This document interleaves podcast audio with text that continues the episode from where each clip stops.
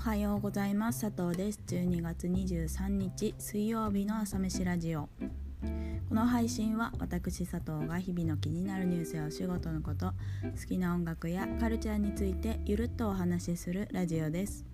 一日の元気を作る朝飯のようにこの時間が少しでも元気の足しになることを願って気持ちだけは大盛りでお送りしていきます。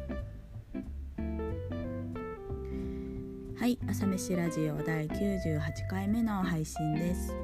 さて朝飯ラジオもですね残り3回で目標の100ということとまあもうねあの2020年もね暮れというか年末なんでねあと3回は今年の振り返り的なことをしていこうかなと思っております。なんせねいろいろあった年でしたからね。うん。なんかこう、まあ、短い時間ですけど自分の振り返りと来年こうしたいなみたいなことを話していこうと思います。今日はお仕事編です。仕事でもそうですね。いろいろあった年だったなと思います。一番大きかったのは今のその自分を作ってくれた大好きな職場をね退職したことですね。佐藤にとっては2社目で、まあ、約3年くらいかなお世話になった会社なんですけど、まあ、そこで今のプロデューサーっていう仕事に出会って先輩とか会社の仲間とかパートナーさんたちにも恵まれて本当にあのいろんなチームで仕事をしたし幸運なことながらいろんなね広告賞をいただく案件にも携わることができたなと、まあ、本当に完全に自分のターニングポイントになる会社だったし何のキャリアもなかった自分を拾ってくれた恩が、まあ、一生ある会社だと思ってるんですけどそこをね春に卒業して、まあ、半年くらいそのコロナのピークの時期ですねフリーランスをしてでまた今会社にジョインしてるんですけどまあこのフリーランスの期間は割とその自分にとってすごいあの大事な時期だったなと思います。この頃に、まあ、ツイッターを一新してねちゃんと始めようって感じになったんですけどこのツイッターがを何ですかねツイッターをちゃんと始めたのがすごい良かったのかなと思うんですけど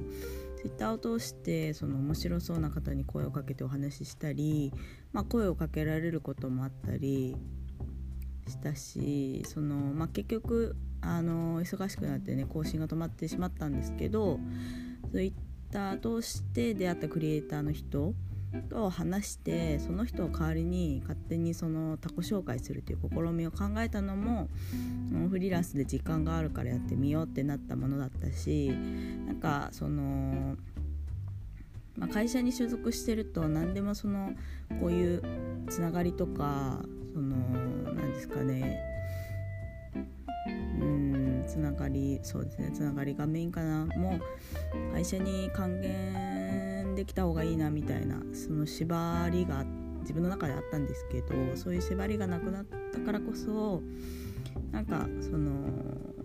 一旦やってみるみたいなあんまり深く考えなくてもやれるっていう今までやろうと思ってなかったことをやってみたことはすごい良かったなと思います。最終的にはねいろんな事情があって実ることがなかったけどツイッターで知り合ってお仕事をしましょうってなったのもあったし、うん、こんなに世界はまだまだ広かったんだなって思った1年でしたね。SNS すごいっていう話なんですけどそうやっぱりねあのー、うん、お仕事のツールにもなります使い方によってはねすごいなと思いました。でまあそういう風に誰かと知り合ってそこからまた面白い人につながってで実は過去に関わる関わったことがある人ともなんか再会したりしてなんかね本当に人と人のつながりって面白いなって思った1年でした。そうですね。来年に向けてはまやっぱりそのもうね29の年になるので来年。の30まであと一歩っていうとこなんで、まあ、自分のスタンスをちゃんと確立させながら、まあ、クリエイターの方パートナーの方々と交流をもっと広げながら深めつつ少しでも今後はねそのお仕事につなげられるように、あのー、生かすつながりみたいなのを作りながら行きたいなと。自分から働きかけるような感じであの人とのつながりを深めていきたいなと思っています。はい。という感じでですねこんな感じで振り返っていこうかなと思っております。明日はあの自分編自分のこと編みたいな話をしようと思ってます。